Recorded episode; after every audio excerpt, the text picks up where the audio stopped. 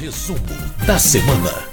E vamos começar nosso quadro Resumo da Semana com a editora-chefe da Rádio Câmara, Ana Raquel Macedo. Ana já está aqui com a gente para falar de uma semana que foi para lá de especial, não é, Ana? Bom dia.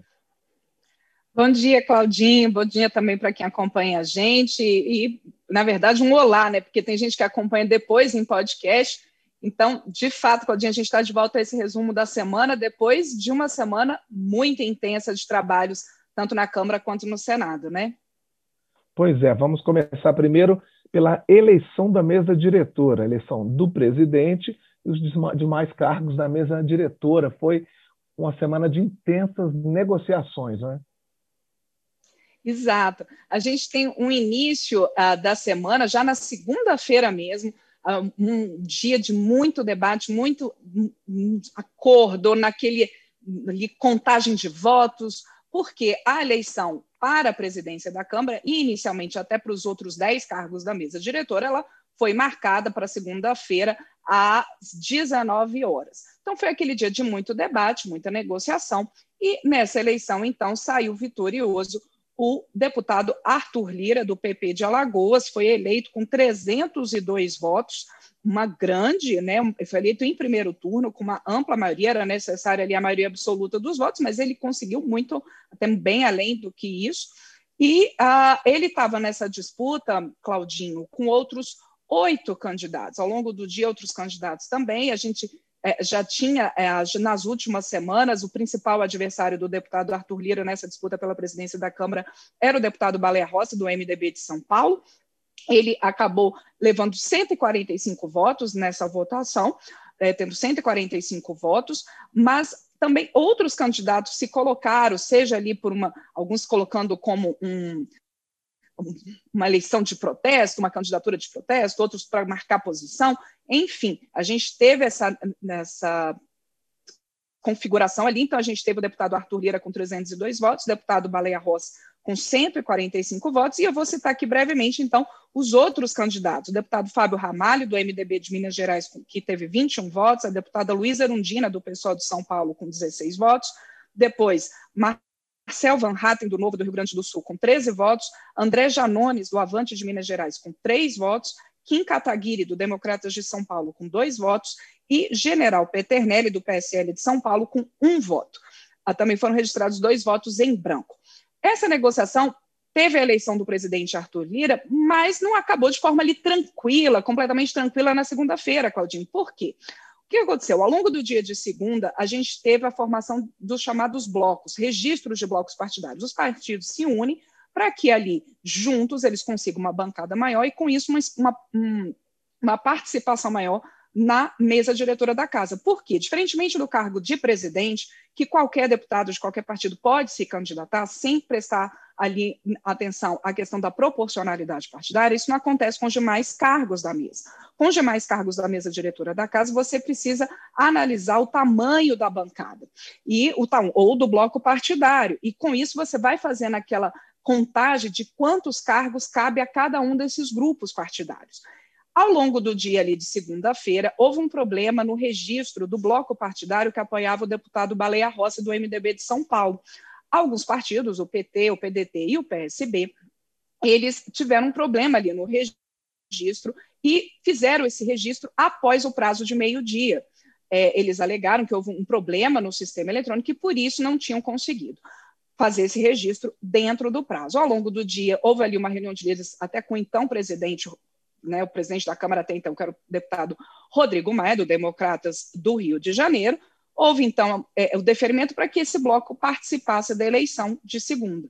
Mas assim que o presidente, o novo presidente Arthur Lira assumiu, ele acatou ali um questionamento e falou: bom, houve um problema de é, falta ali de cumprimento do prazo de registro, portanto, eu indefiro o registro desse bloco e marco uma nova eleição e peço então à Secretaria-Geral da Mesa para que faça novamente essa contagem da proporcionalidade partidária e do espaço que cabe a cada bloco e partido na mesa diretora. Isso causou muita polêmica, Claudinho. Ao longo de terça-feira, então, foi marcado primeira Primeiramente, o deputado o presidente Arthur Lira marcou a eleição dos demais cargos da mesa para terça.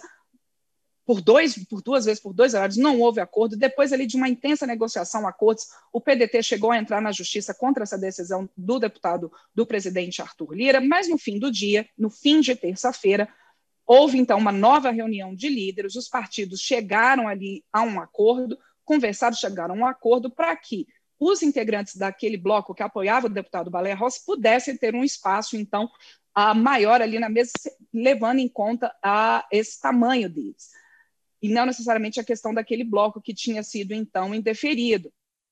Foi feita essa negociação, chegou-se a um acordo e, portanto, finalmente, na quarta-feira pela manhã, foram eleitos os demais cargos da mesa diretora da casa. E aí ah, houve alguns ah, destaques ali. A gente teve, então, eh, Claudinho, uma negociação, praticamente foram eleitos os indicados oficialmente pelos partidos nessa negociação, a única disputa que houve, que foi para segundo turno, foi a disputa da segunda secretaria, que foi disputada entre a deputada Marília Reis, do PT de Pernambuco, e o deputado João Daniel, do PT de Sergipe. A deputada Marília Reis acabou sendo eleita. E aí, eu vou citar também agora aqui, brevemente, Claudinho, quem foram esses eleitos para os demais cargos da mesa diretora. A gente teve a eleição como primeiro vice-presidente do deputado Marcelo Ramos, do PL do Amazonas, o deputado André que foi de nosso Paula. entrevistado ontem, né? Exatamente, aqui no painel eletrônico. O deputado André de Paula, do PSD de Pernambuco, como segundo vice o primeiro secretário, deputado Luciano Bivar, do PSL de Pernambuco, segunda secretária, como eu disse, a deputada Marília Reis, do PT de Pernambuco, terceira secretária, a deputada Rose Modesto, do PSDB de Mato Grosso do Sul, quarta secretária, a deputada Rosângela Gomes, do Republicanos do Rio de Janeiro, e, finalmente, os suplentes de secretários na mesa foram Eduardo Bismarck, do PDT do Ceará, Gilberto Nascimento, do PSC de São Paulo, Alexandre Leite, do Democratas de São Paulo, e Cássio Andrade, do PSDB do Pará. Essa foi, então, a mesa diretora eleita depois de toda essa negociação. Cabe lembrar, Claudinha, eu acho que é importante a gente lembrar que o presidente Arthur Lira foi eleito, então, e em todos esses momentos de negociação, ele, e durante a sua própria campanha, ele colocou muito a questão, Claudinho, da, é, do menos eu e o mais nós e sempre dando ali um destaque à questão do colégio de líderes, dos líderes partidários, de uma pauta definida em acordo pela maioria dos líderes, de previsibilidade na pauta e de harmonia e também independência com os demais poderes da República, tanto executivo quanto o judiciário, e também com a, o próprio Senado. Foi eleito no Senado o senador Rodrigo Pacheco, do Democratas de Minas Gerais, e ele e o presidente Arthur Lira já fizeram algumas reuniões em conjunto.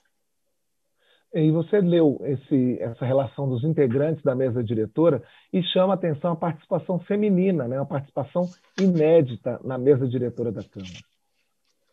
Exatamente, Claudinho. É, eu até trouxe aqui, a gente estava fazendo uma pesquisa né, sobre esses nomes, porque como eu disse, a gente teve é, dos sete titulares da mesa diretora, e, e, é importante a gente colocar que cada um desses cargos tem uma atribuição, seja do ponto de vista administrativo da casa, da Câmara dos Deputados, também a questão de definições de pauta, de, de como é que vão funcionar as regras na casa, e é de tão, tamanha importância a participação na mesa diretora da casa, Claudinho, que aqueles que são eleitos para esses cargos, eles não ocupam lideranças partidárias, eles não ocupam é, titularidade em outras comissões da casa, tamanha a importância. E cada um deles ali, eu até convido a, a quem nos acompanha nesse podcast, quem nos acompanha aqui ao vivo pelo painel eletrônico, que a, entre na página da Câmara, câmara.leg.br, e veja ali a atribuição de cada um desses cargos. É claro que o de maior destaque é o do presidente, mas cada um desses cargos tem uma atribuição importante ali dentro da casa.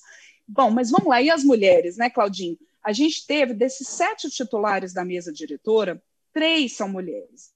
Isso é um feito inédito, é cerca de 40% da mesa diretora. A gente tem ali a deputada, então, Marília Reis repetindo como segunda secretária, Rose Modesto como terceira secretária e Rosângela Gomes como quarta secretária. Isso nunca tinha acontecido.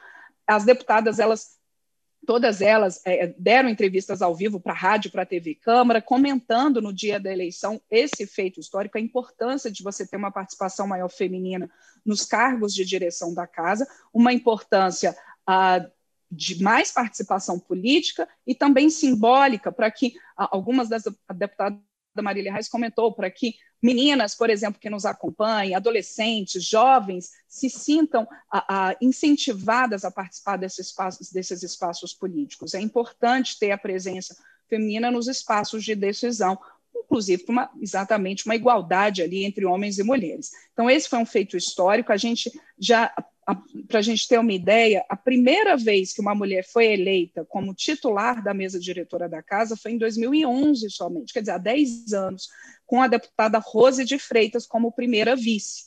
Foi a primeira vez. Desde então, a gente tem tido a participação de uma mulher ali, normalmente, nessas eleições da mesa diretora. A gente teve, por exemplo, em 2015, a, a, como eleita como terceira secretária a deputada Mara Gabrilli. A gente teve na última gestão, agora o último biênio, de 2019 2020, a deputada Soraya Santos como primeira secretária da casa, um cargo também de muito destaque na mesa diretora, porque cuida ali de toda a parte administrativa da casa, inclusive orçamentária da Câmara.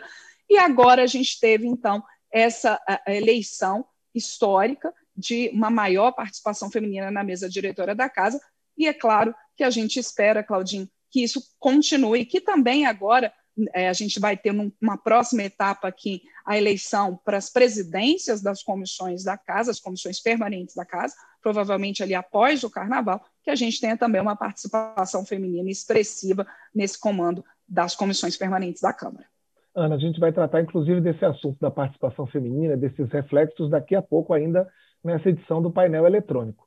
Né? E aí, passada esse, resolvida essa questão da eleição do presidente e dos demais cargos da mesa, a semana foi marcada também pela abertura dos trabalhos legislativos e com o estabelecimento das prioridades de votação para 2021. Conta para a gente mais um pouquinho sobre isso. Pois é, Claudinho, foi na quarta-feira. A gente teve, então, resolvida essa questão, como você disse, da eleição para os cargos da mesa diretora, tanto da Câmara quanto do Senado, e era importante que isso fosse resolvido nas chamadas sessões preparatórias, né, para a gente familiarizar um pouco aqui quem nos escuta, quem nos vê ali nesse, aqui nesse resumo da semana, a gente tem uma sessão preparatória, que é dessa eleição dos cargos da mesa diretora, e aí, então, a gente teve a abertura, uma sessão do Congresso Nacional de abertura oficial dos trabalhos legislativos de 2021. E que teve é, uma questão também, foi a primeira vez que o presidente da República, Jair Bolsonaro, veio pessoalmente trazer a sua mensagem, a mensagem do executivo para o legislativo. Nos últimos dois anos, essa abertura, é, ele mandou é, uma, uma mensagem por um emissário seu. É natural que isso aconteça, Claudinha, é parte do protocolo mesmo. Normalmente o presidente ele encaminha essa mensagem, seja por um ministro, para que seja feita a leitura, então, por um integrante da mesa diretora.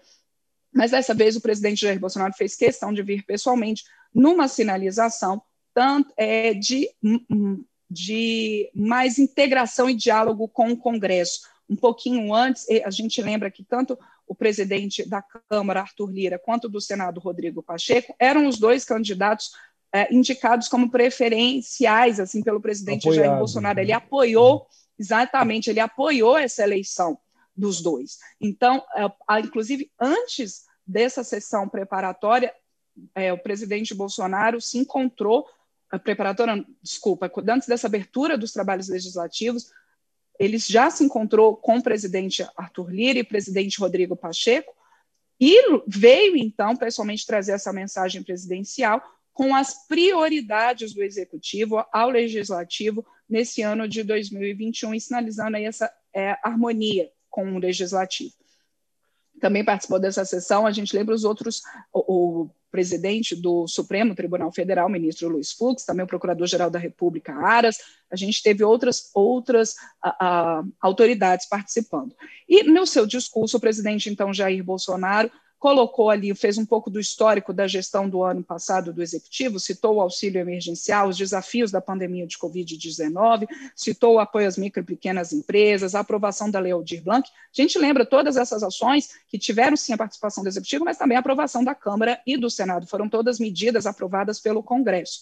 E o presidente, então, Jair Bolsonaro, colocando ali é, na, entre as suas prioridades, foram mais de 30 prioridades encaminhadas é, pelo Executivo ao Congresso. Algumas propostas estão no Senado, outras propostas estão aqui na Câmara. E ele citou ali, por exemplo, a questão da vacinação, a questão das privatizações, das reformas tributárias, reforma administrativa, uh, o marco legal das startups, o empreendedorismo, uh, e citou, uh, como eu disse, a vacinação e a medida provisória 1026, que destina ali é, 20 bilhões de reais para aquisição de vacinas para toda a população brasileira. E nos seus discursos também nessa abertura dos trabalhos legislativos, o presidente da Câmara, Arthur Lira, uh, voltou a, a, a, falar algo que ele disse durante toda a campanha e falou em seus discursos, como eu disse mais de uma vez, Claudinho, essa questão do menos eu, mais nós, a importância do colégio de líderes na definição das pautas em discussão na casa, de uma pauta emergencial para casa, falou da importância das reformas, das reformas tributárias, da reforma administrativa, de se buscar é, é, a vacinação para todos neste momento e também de um suporte social à, à população mais vulnerável nesse momento, que ainda a gente sabe que ainda estamos passando esse momento de pandemia. Sinalização também semelhante ali pelo presidente do Senado, Rodrigo Pacheco. E aí, Claudinho, logo depois dessa abertura dos trabalhos legislativos, como eu disse, a gente teve muitas reuniões simbólicas ao longo dessa semana.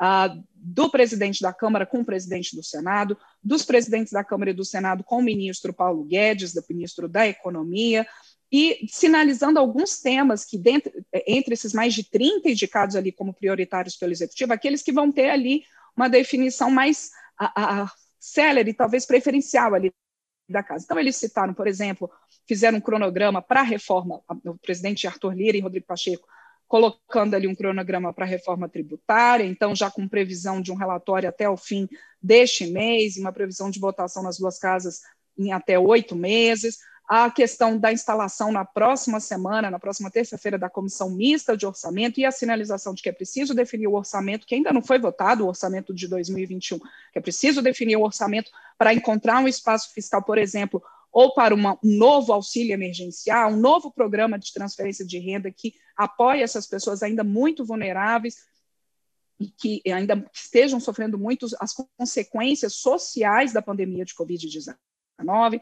Uh, também a sinalização da PEC emergencial, que está lá no Senado, uh, da reforma administrativa, uh, também da PEC dos fundos públicos e da vacinação. Como eu disse, Claudinho, os chefes de poder sinalizando a importância da vacinação neste momento, tanto por uma questão sanitária, para redução do número de mortes pela Covid-19, também por uma questão econômica, para que destrave ali a economia.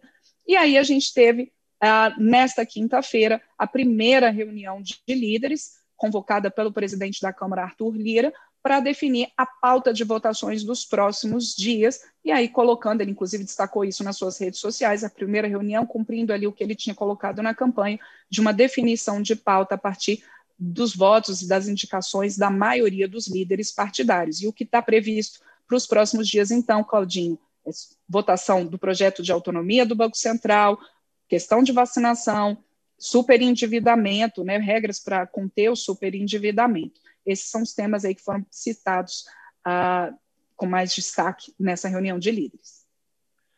Resumo da ópera: muito trabalho para o parlamento, muita notícia para a gente, coisa boa, né? Isso mesmo, muita atenção, né? E que agora recomeçou, não é mesmo, Claudinha? Agora é muita Nosso informação. Ano começou. Exatamente, muita informação aqui para quem acompanha a gente aqui na Rádio Câmara, também nas nossas redes sociais e nos nossos podcasts, só vai saber de tudo que está passando por aqui na Câmara dos Deputados. Exatamente, Ana. Muito obrigado pela sua participação aqui no painel eletrônico e bom fim de semana para você. Obrigada, Claudinho.